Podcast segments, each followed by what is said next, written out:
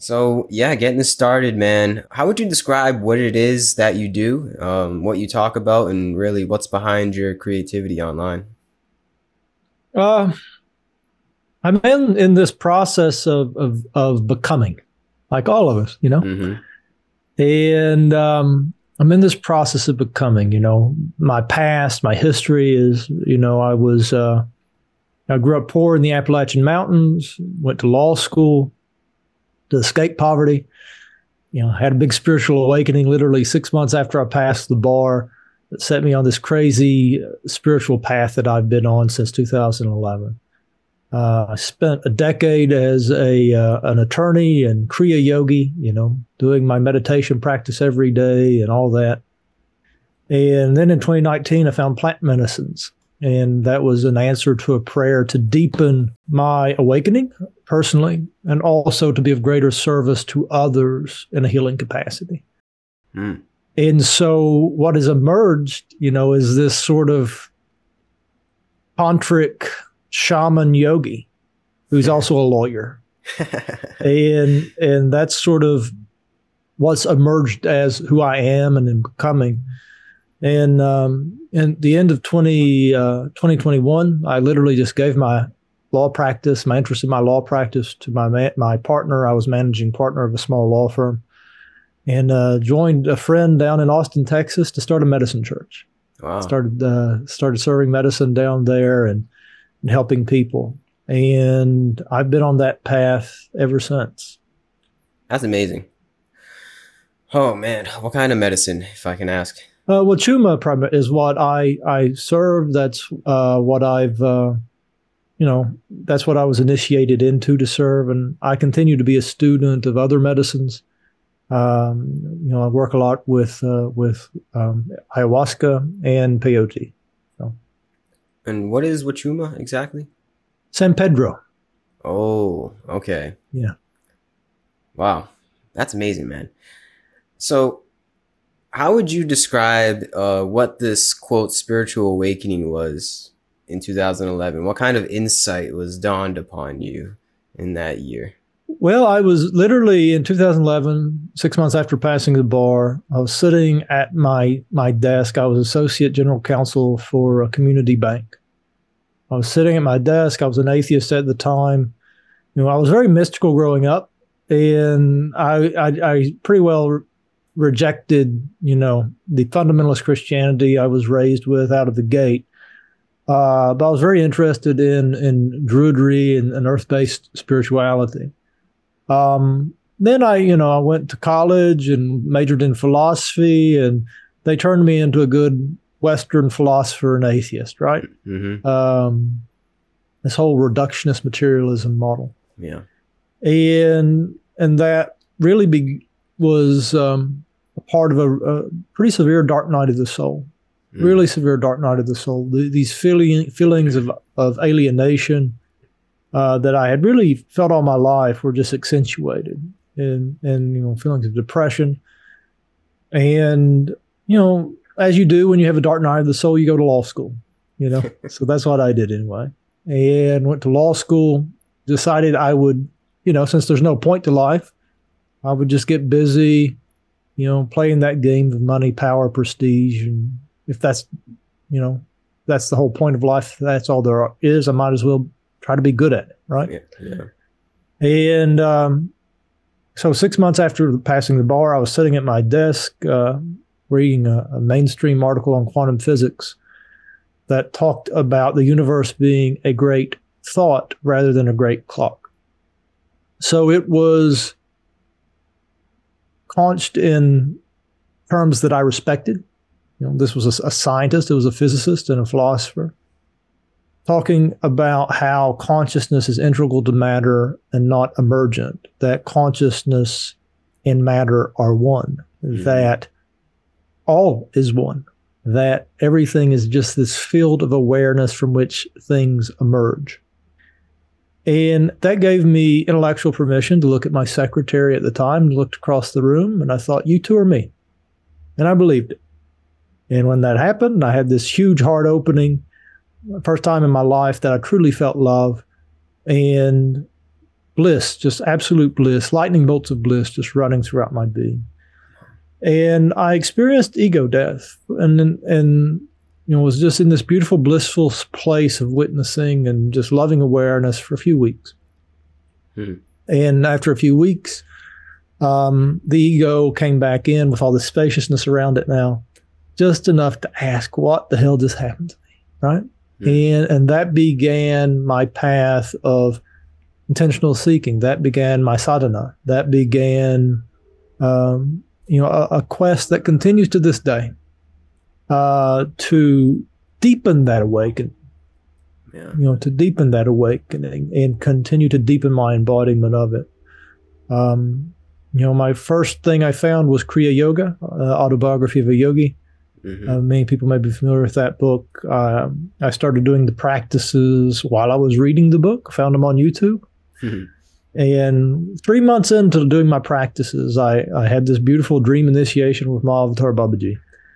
And, um, yeah, I, I continued to study and do my practices. I've studied various different uh, institutions, yoga institutions that teach Kriya Yoga. I've studied their material. I ultimately did get initiated physically as well into that that lineage and practice.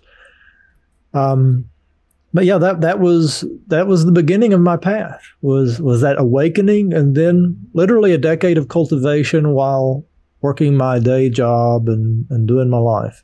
Mm. Yeah. And when you got that that glimpse, right? Even though it took 10 years in that span it was something that you just couldn't forget right? Or something you couldn't just say i was a different uh, person. Yeah. It was because of uh, quantum physics you said too right? You were just like yeah just uh, you know there, there's this there's this growing notion in quantum physics as theory um, of panpsychism you know that everything is consciousness that at mm-hmm. a quantum level everything is consciousness. Yeah. You know, in philosophy, we often talk about the the uh, the problem, uh, the interaction problem of you know most most Western philosophy is based on this Cartesian notion of duality.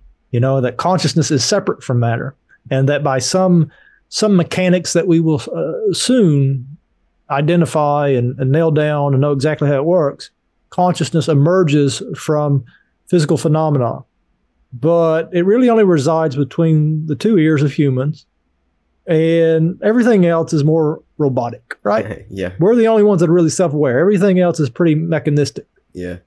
So that's the Western view, which is really insane. Um, but there is this emerging view in quantum physics and other sectors, and even in in some you know p- researchers of consciousness. You know, they have yet to find consciousness in the human brain. They have yet to identify those mechanics by which consciousness emerges. And moreover, there's this idea well, if, if consciousness and matter are different in nature, how do they interact? If they're different in nature, how do they interact? If one's non physical and one's physical, how do these two different things interact? Yeah. So it's got all these problems that are really, you know, and, and it's got all these problems because it's based on on a fundamental misunderstanding. You know, Mm. Everything is consciousness at the most fundamental level. We are manifestations from this cosmic pool of consciousness, experiencing ourselves as finite, right? So we're ultimately infinite, everything's infinite, but we experience ourselves as finite beings through our limited perspectives. Yeah. Mm-hmm. And, and we're, and the spiritual journey is this journey of continuing to broaden that perspective back into infinity. Mm-hmm. Yeah, that's a very apt and simple explanation to it. But I feel like that's very relatable. It's just simply um, releasing the limitations and dissolving into the the limitless. Yeah, which just is, one thing. Yeah, it's it's our that's our natural state. That's the uh, that's actually what we are. That's what's going on. And we're just peeling back the layers bit by bit yeah. through these practices. We're just slowly and slowly just morphing back into this one essence. It's pretty simple. You know, it is. It's it not that, that complicated. no. I think we just our egos just overcomplicate the process, but it's really not. Yeah, it's it's not easy per se. You know, there's going to be pain and ups and downs. One could say to this path, but it's quite simple mm-hmm. in what we're doing. Yeah, it's just we got a lot of stuff that's in the way of us being present with truth, mm. and that's that unfolding thing you're talking about. Yeah. You know, that peeling back of the onion of all these things that keep us from being present. Yeah. With truth.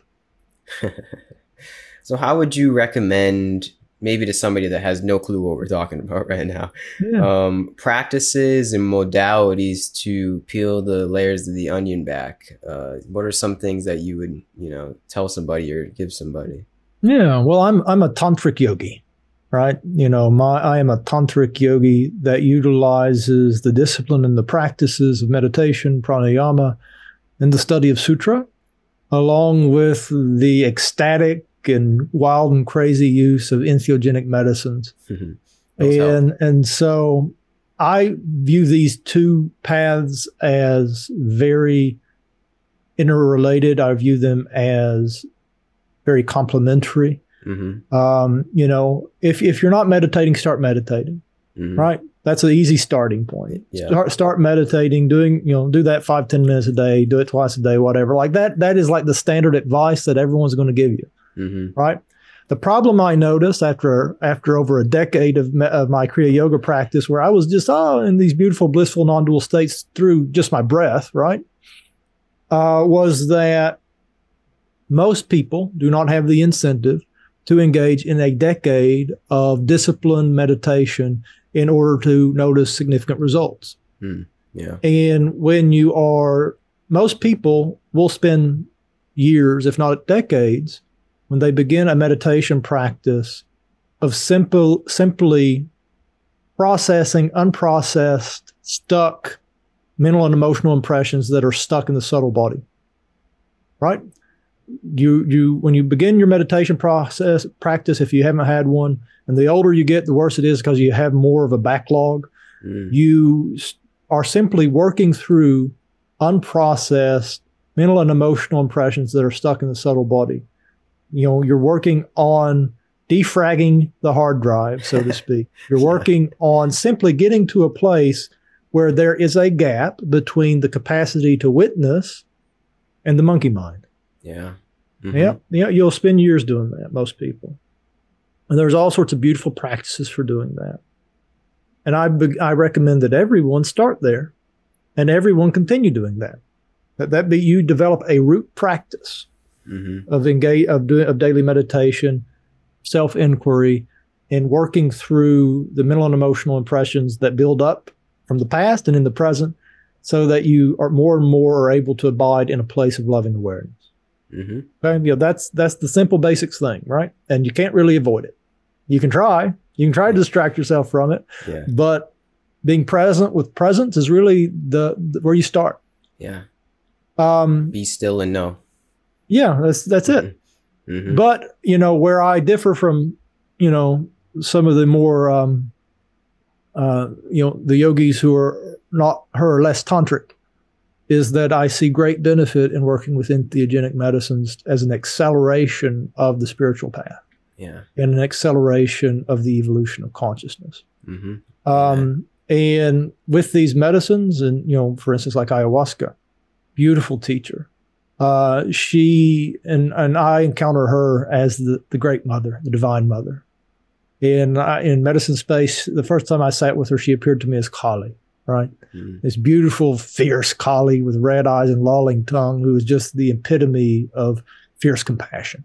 And strong feminine energy. This fa- strong feminine wild energy mm. that's just cutting off your head and liberating, right? Uh-huh. Yeah. Forcing you really to confront everything in you that keeps you from being present with truth. And, you know, that practice of working with that medicine is an intense and accelerated purification of your mind, body, and soul, and a releasing and purging of these unprocessed mental and emotional impressions that get stuck in the body from this lifetime and prior lifetimes.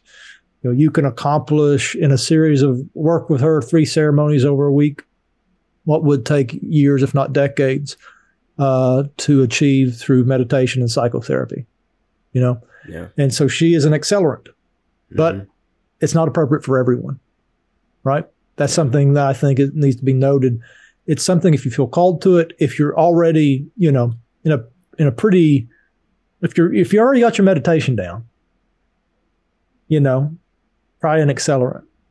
Hmm. And you know, and also I tell people, you know, you do medicine when you're sick, right? Not just when you're well. So if you're sick too, and you're having trouble meditating, and you're just got you got depression, and you got your anxiety, and you're working through all that stuff, and it's hard, and and it's like a weight on your back that's preventing you from even beginning to do a practice. You do medicine. Work with you know work with one of these medicines with uh, with an experienced and qualified shaman, um, and it'll help you. You know if you feel called to it. It's not appropriate for everybody. You know for people that that maybe struggle with with some severe mental disease it might be too too much. It might be disorienting. It might it might uh, might might make a mental crisis worse. So I don't recommend it for everybody. But you know, if you feel called to it, um, it, it, can be one of the one of the best things you can do for yourself, in my opinion. Mm, I agree. And how would you describe how one comes out of this plant medicine psychedelic experience a different person? Um, you know what is the orientation that it leads somebody down? Does it for lack of a better word um, make somebody uh, happier a little bit more peaceful in, in an integrated manner? I know there can be detriment to it but is it mostly beneficial to somebody's yeah. being to do this in a healthy way yeah and and i i make a distinction. I don't like the word psychedelics, for instance, because that includes a lot of the synthetics, um, like, like ketamine, organic. MDMA, and different things, which mm-hmm. they're different, right? Yeah. Mm-hmm. And my my what I've noticed with those is that they'll open a doorway of perception that allows you to see a different perspective. But they lack the benevolent archetypal energy associated with it that the natural medicines have. Yeah. Mm-hmm. You know, the natural medicines, these natural entheogenic medicines that have been used for thousands of years and they have literally co-evolved with humanity have so much more intelligence and they have these beautiful benevolent archetypal energies associated with them that are both teachers and healers. They will both heal you and they will both teach you, increasing the overall intelligence of your energetic field. Um, so I would make that distinction between the synthetics and the natural medicines. I align with the natural medicines. I, I feel like they overall have a much more better holistic healing ability, right? You know, you get holistic healing in a better, more integrated way from them. Um, but when you partake in these medicines, these medicines, these entheogenic medicines, are associated with archetypal consciousness. Okay. So they are, if you want to think of it in Hindu terms, avatars mm. of different types of archetypal consciousness.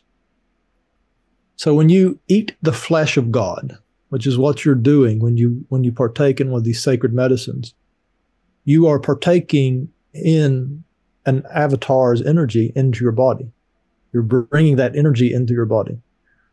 And what happens is that that energy comes into your body you receive as much of it as you can.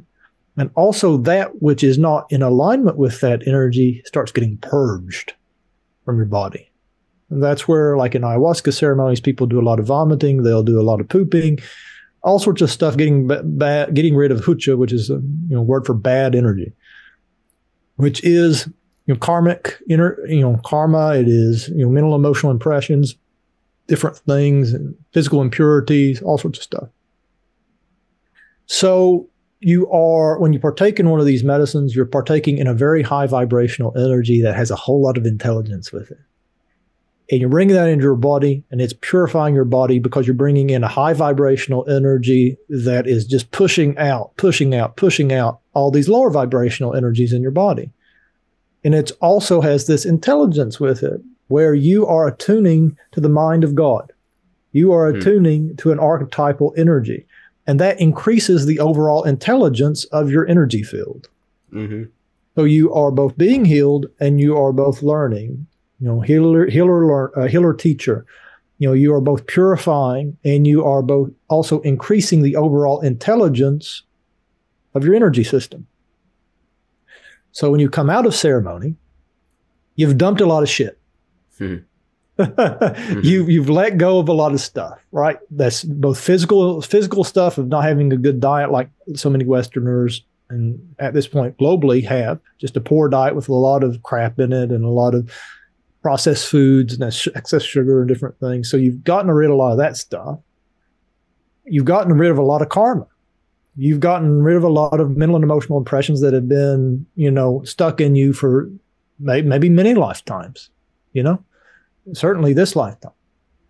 And you've also got this new perspective that has been downloaded into you, this upgrade to your software, essentially, mm-hmm. um, that allows you to see yourself and your life from an elevated perspective. And so you come back, and this is where a lot of people struggle. They'll get this huge up level in consciousness by working with these medicines, but then they return to the same old life the prior state of consciousness created. Mm-hmm. And that can be really painful. And that's where the integration process begins. Mm.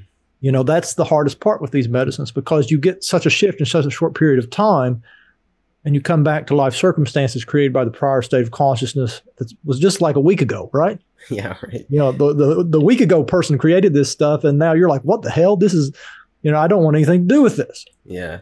But that that begins this beautiful process of untangling right? Mm. Which is where the lessons really seep in. Is like untangling the mess, cleaning up your mess. mm-hmm. Yeah. Yeah. So um, to me, I regard the plant medicines as quite literal sacraments. And I know to somebody that doesn't know any better and they've never done it, um, may seem like some crazy talk yeah. to what we're you know we're touching upon here, but it's really like when you do it, it's undeniable. When you when you yeah. go through these these experiences, when you're in the moment with the spirit, it's like it's undeniable and it's like unfathomable, truly uncomprehensible until like you have that felt experience. So mm. yeah, it's really like there's only so much we can talk about it. yeah. Words are inadequate, you know. Yeah. But it's truly divine. Like these things are more than just getting high. You know, it's more Absolutely. than just uh more than just trying to see some colors and for recreation. Like, no, these yeah. this is like you are getting connected to higher energies that are way more than meets the eye. Um, yeah. and, that, and, that's why I make that distinction between synthetics and, and the natural entheogenic medicines, mm. you know, held in a good way. Mm-hmm. Is because yeah, the synthetics can be recreational, and I'm not saying recreational is bad. Frankly, I think everyone should, has the sovereign human right yeah. to experiment with their own consciousness. But you know, they can't, they, the scientists extracted the parts of these medicines that quote make you sick often. You know, they, you know, like with mescaline, you know, you want, you want, you want the experience of the mescaline, but you don't want to get sick from like as you do with peyote and with chuma. Uh, and, and, as, as you know, roadmen and with the Native American church will tell you, you're not getting sick, you're getting well. Mm. You know, that purging process is an integral part of the process because you're letting go of that he- negative, heavy energy. Uh-huh. You're, you're, vomiting up. You're, you're you're getting rid of it, right? And and so yeah, if you have a synthetic, it'll open this doorway of perception, and you'll get to see some fun colors, and you can have a good time and whatever. But you're probably not going to learn much, mm. Right? You're not you're you're not going to learn much, and and and and when you come down from your high, you're mostly going to be the same person, except mm-hmm. now you have you know this other other thing exists, which can be transformative, right? But but but uh, the the way the natural medicines work is they literally take you by the hand, they walk you to a higher state of consciousness, and they show you how to live there. Mm, that's the most important thing. Yeah. Yeah. Yeah. Yeah, because you can't stay there your whole life. One can try, and it could be another trap. I feel as though. Yeah. The, the, and Ram Dass talks about that with his experiences with LSD. You know, he kept getting mm. high and, and, trying to stay there, and he kept mm-hmm. coming down you know? Yeah. And I, you know, and LSD is a synthetic, right? It's not mm. going to teach you how to live there. It's not a teacher. It's not a healer. It. It's a, it's a, it's a, it's a, it's a gateway. You know, it's a gateway to a different level of consciousness, a gateway to a different, you know, level of perception, but it's not a healer teacher like the natural medicines are, which are archetypal aspects of divine consciousness. Mm-hmm. Yeah. So living there, you know, in that mm-hmm. wavelength, that frequency, this would you say the um the orientation is toward a sort of service orientation in somebody's being like ultimately you know down the road maybe when you work out your stuff would you mm. say that somebody just becomes like naturally more giving more selfless more compassionate more loving you could say yeah and, and early on the path you're doing personal work right you're you're dealing with your own shit mm-hmm. your own suffering and that's where we all start and that's true of every spiritual path is when you first start it, you're just trying to escape your own suffering. Yeah. Right? Mm-hmm. And and that's when you get in the medicine path, that's very similar. But eventually you get healed enough that you start to dissolve the difference between your suffering and the other people's suffering. Mm. Mm-hmm. You know, your your your your your perception expands beyond the individuated self and starts to expand out into others and include others. Yeah. And you realize that it's all my shit. yeah. Uh-huh. And so, since it's all my shit, I have a duty mm. heal it. I have a duty to help alleviate suffering in all beings because they too are me. Mm-hmm. Tatwamasi. Mm. Yeah. It seems, yeah, it's a duty, right? Mm-hmm. We have the freedom to not if we really want to, but I guess when you really have that that dawning, that revelation of I'm you, you're me, we're all in this together. it's like it's like I said, it's undeniable and it almost does become obligatory in a way, yeah, I feel. It does. Ah. Yeah. And you know, this thing they talk about empaths, right? They feel other people's emotions. And and and that's just a, a natural byproduct of the heart opening. Mm as the heart opens, the bridges to between you and other people open up and become clear, and it's a two-way channel. You know, mm-hmm. you start to really feel the emotions of other people. You start yeah. to feel their suffering, their pain, and and as you gain more mastery over your boundaries and this, that, and the other, you know, you can choose to turn it off. You can choose to look away. You can choose to create distance between you and them and not be overwhelmed by those things. But the truth of the matter is they too are you. And, and when you fully open up and allow yourself to, to dwell in that place, you know, your brother, your sister's suffering is like an injured part of your own body. Mm-hmm. Why would you not tend to your own, to that? Right? Yeah. Why would you not tend to it? Mm. So powerful. but I think that's, that's the way is one way or the other we're all realizing that we're this super organism in a way. Yeah. We're all like different nodes of the same mind. And our, mm-hmm. our seeming separateness is really truly just an illusion. Mm-hmm. Um, yeah. And that's more felt. It's like this intuitive sense, you know? Like, cause mm-hmm. I know that you're on your part of the world and the other side of the screen and the listener in the future is wherever they are. And there's a seeming separateness, but I, that that innate sameness, it comes to me personally in a form that goes beyond, I guess, even the language of saying you are the same, you know, beyond the visual and the audio. In that, in the stillness that one can find in their own life, it's like this, it's a pinging. Mm-hmm. Yeah, it's like being uh, connected to the collective unconscious, one may say. It's this, uh, yeah, it's just like goes beyond words, I guess, is what yeah. I'm trying to say. It's transcendent. Yeah. Yeah. Mm. It's quite beautiful, though. It's quite beautiful that to know that um, we are all connected by this seeming. Uh, it's just like this force of love. That's the truth, man. I know it's cliche to say, but it's really the truth that we're all this this whole thing that we're in, this thing we call life is actually all about love. It's not this fear and this the separateness, the, the, the popular paradigm of like competition and, you know, just being against each other. It's like, no, no, no, no, no. It's quite contrary. Like yeah. really, what's going on here is we're we're this giant super organism that has lost its way, and we're slowly gaining our sense of uh, our sense of similarity, our sense of knowing that we're all the same thing. We're we're gaining that little by little. That's really the path, and in that, I feel is peace.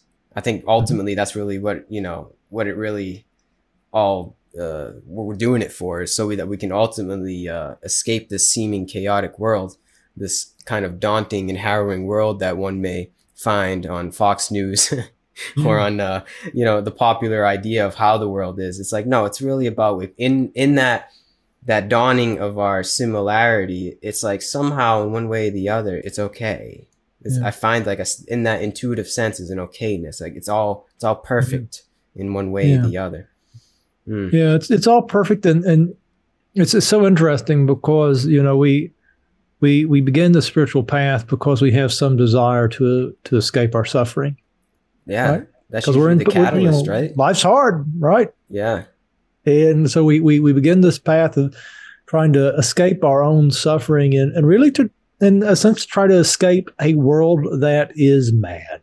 Yeah. You know, a, lo- a world that is just so upside down. We're just coming out of the Kali Yuga and and and and it's a really confusing place right now, you know, yeah, with a lot of a lot of really confusing place with a lot of suffering.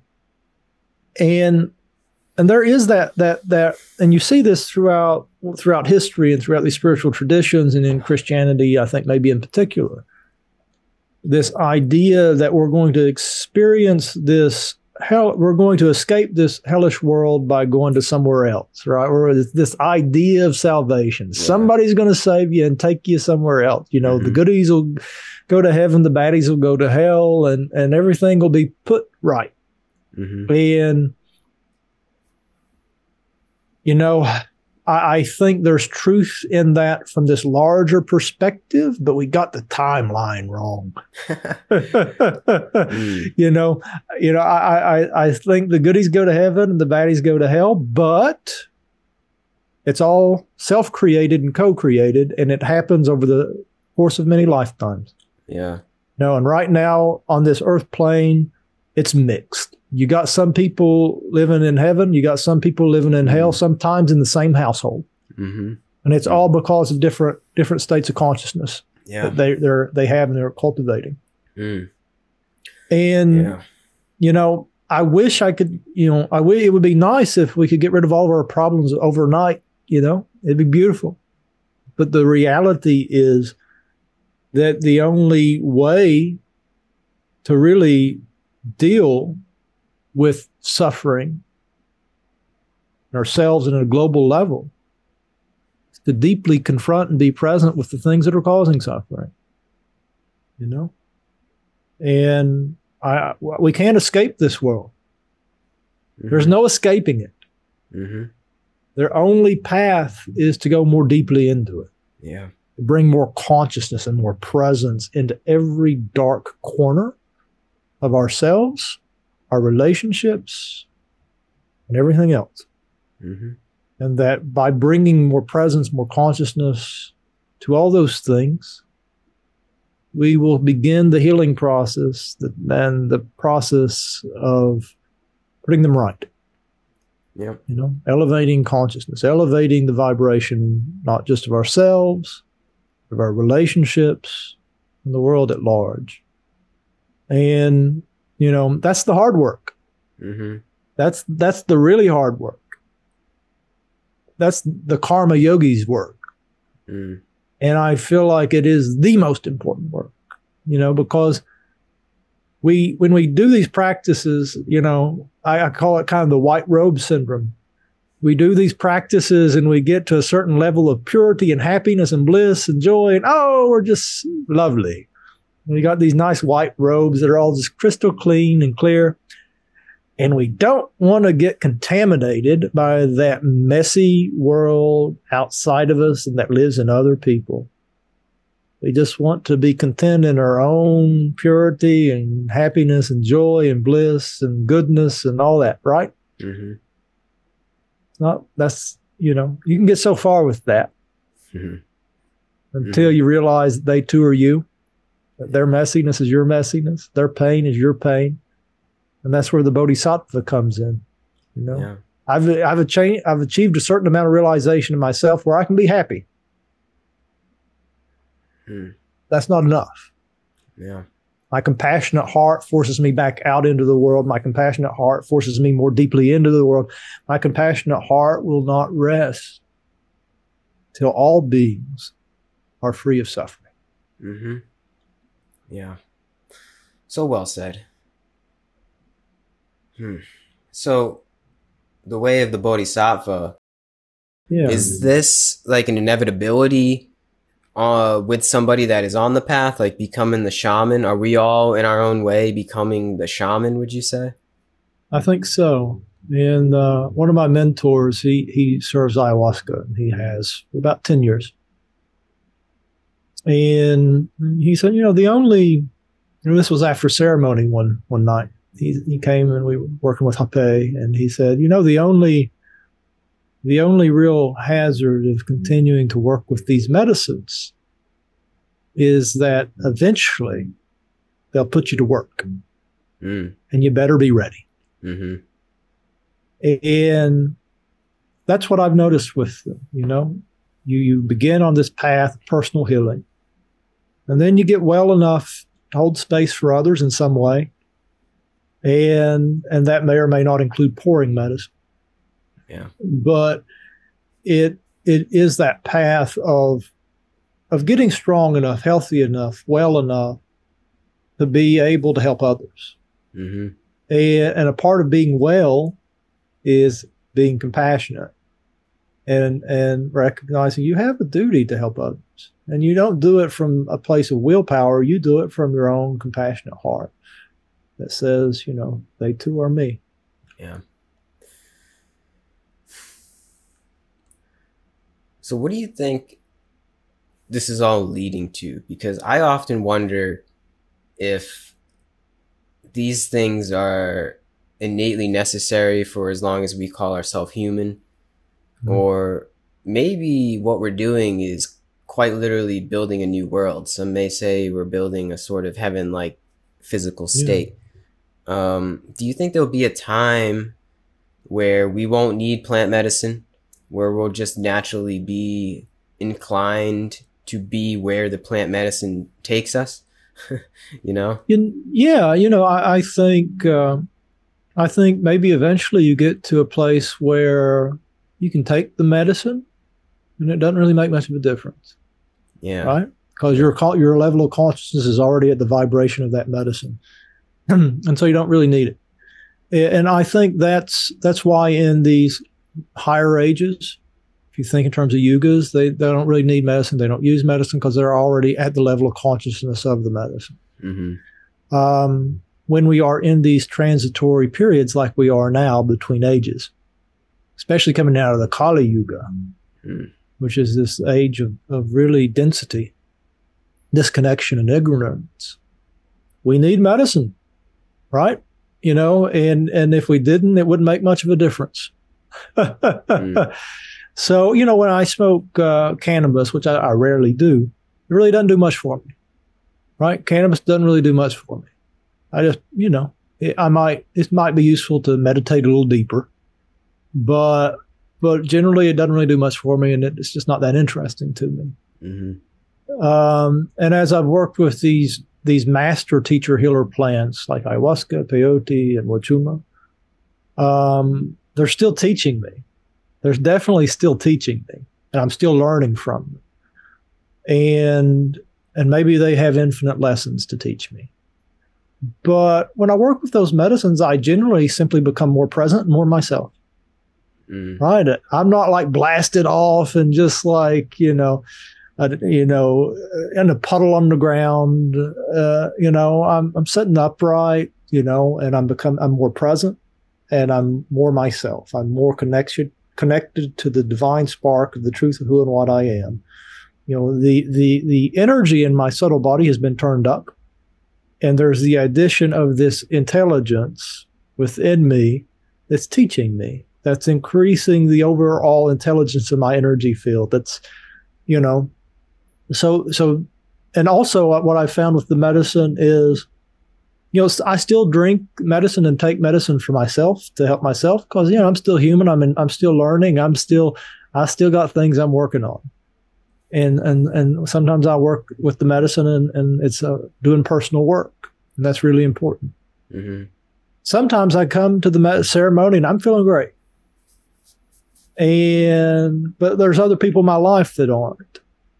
They're struggling and so I, I drink the medicine for them.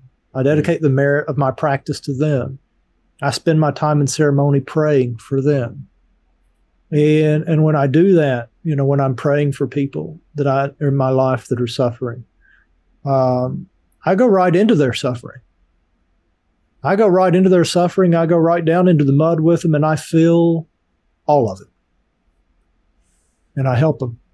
You know, I, I, by being being present with it, by feeling it, by really sincerely praying for them, and not just praying in the sense of, oh, God, help them. You know, I pray for them, Creator, help me help them. Mm. And I go down and I feel it with them and I work with it. And, and I'll, some of my hardest ceremonies have been praying for other people and feeling their suffering. Wow. And and one of the most beautiful things I've found about that is when I do medicine, everybody in my life gets better. you know? Yeah. Mm. So the proof is in the pudding. Yeah, everybody in my life gets better. Mm. I believe it. Yeah. Hmm.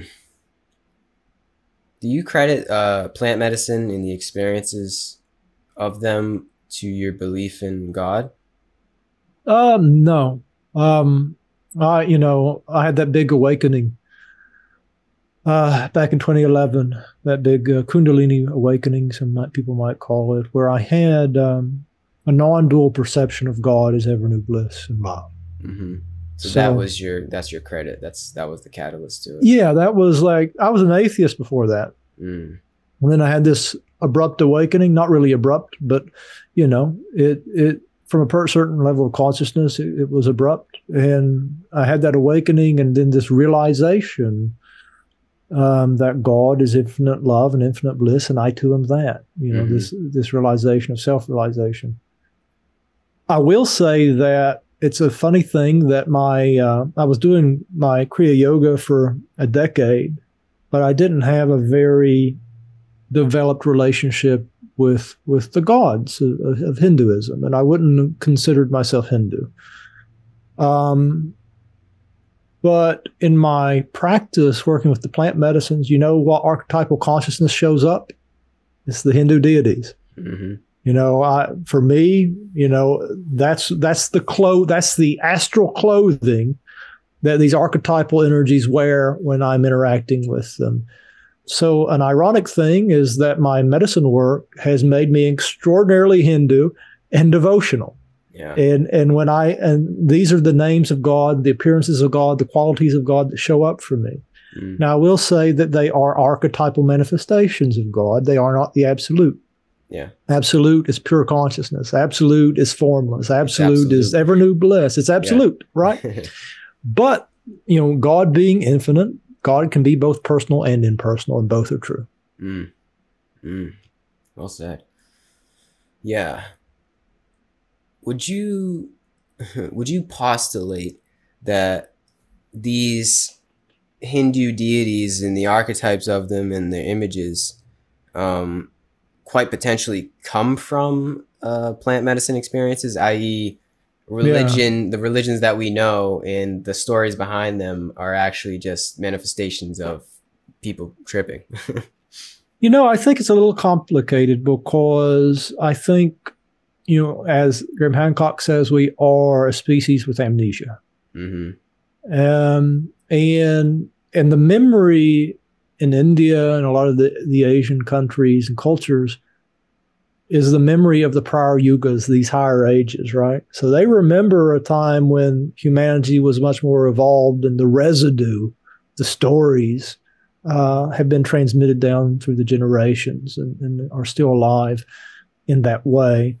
So I do think that in the higher ages, You know, you you get to a level of consciousness where you're at or above the level of consciousness of the of the of the medicine, and and you're just you know always having this beautiful ongoing embodied relationship with the divine because you're at a frequency um, and the planet's at a frequency where that's all possible.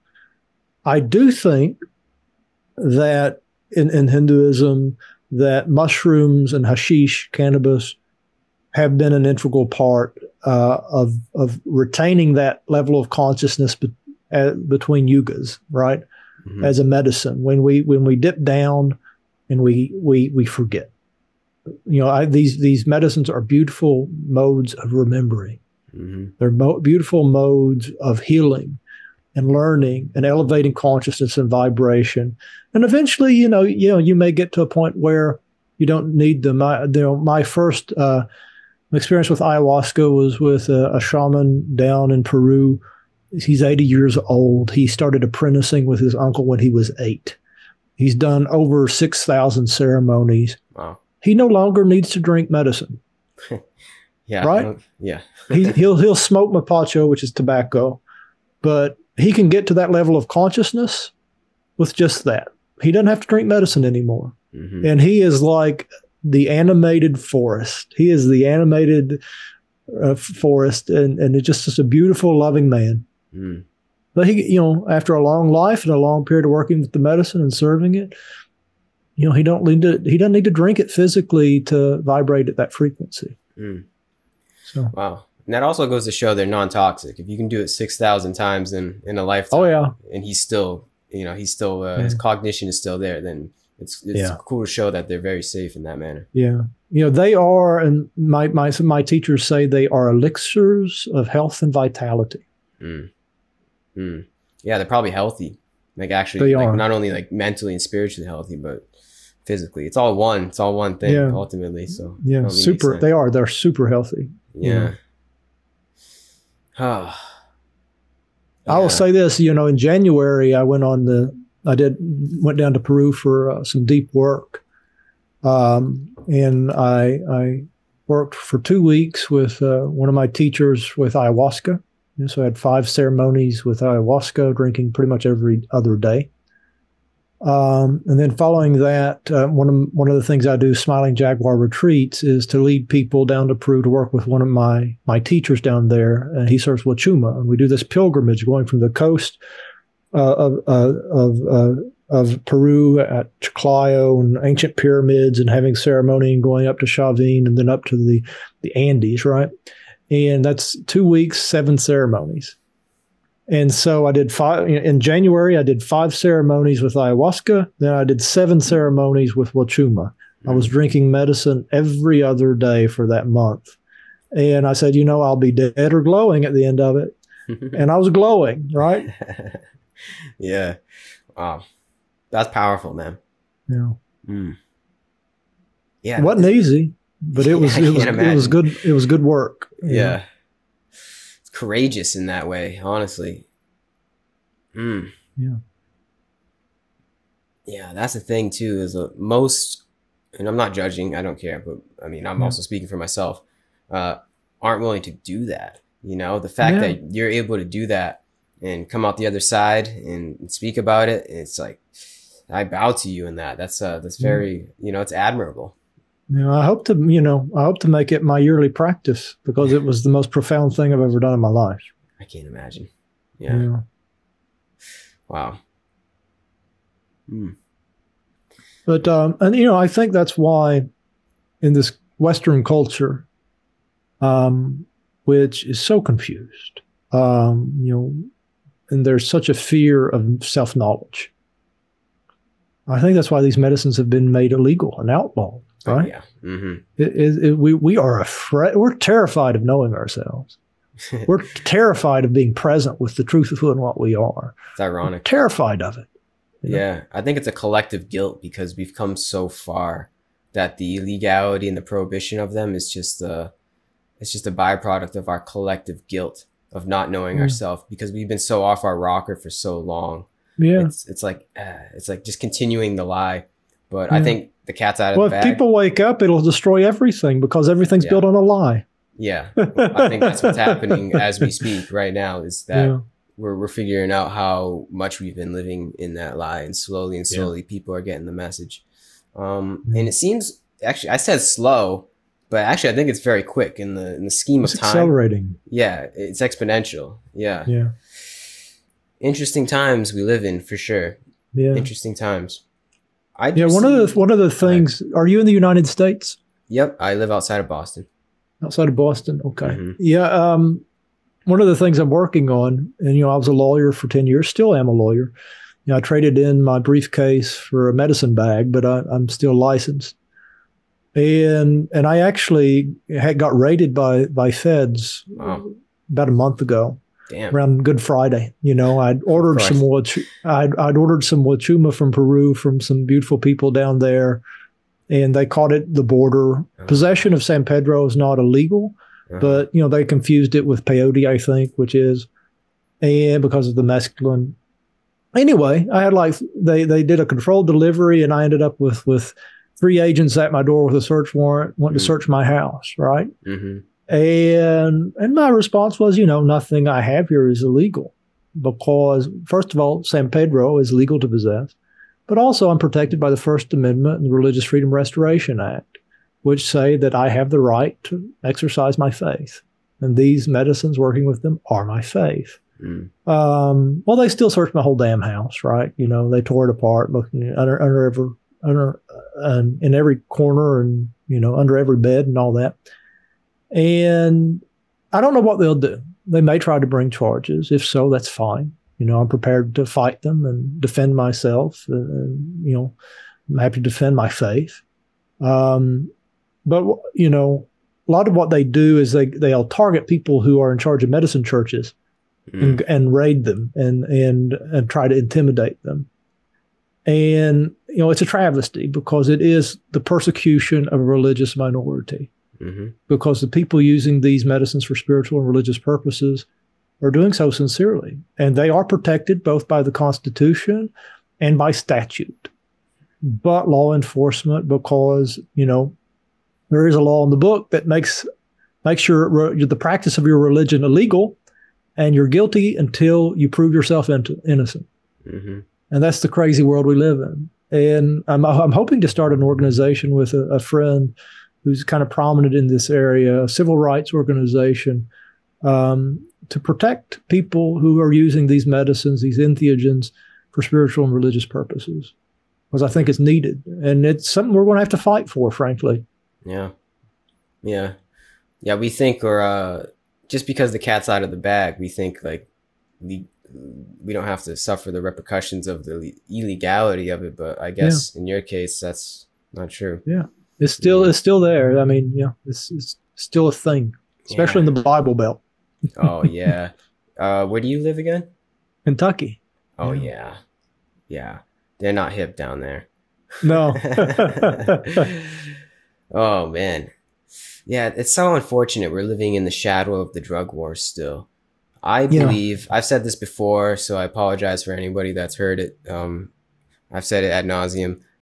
I believe that the prohibition of these substances is going to be looked at in the future as a crime against humanity. Mm-hmm. Truthfully, I do believe it that is. there's there's so many people that could benefit from it, and the fact that it's illegal leads to people one not knowing about it, two not having access, three just not having any interest or just anything at all. They don't you know, it just turns off people just because of the illegality of it, mm-hmm. which is totally not seated in truth whatsoever. So I do believe in the future it'll be it'll look back at it as a kind of like a scar in the history yeah. of our country and the world. Well, yeah, it's a continuation of the colonial and imperial attempt to outlaw indigenous spirituality.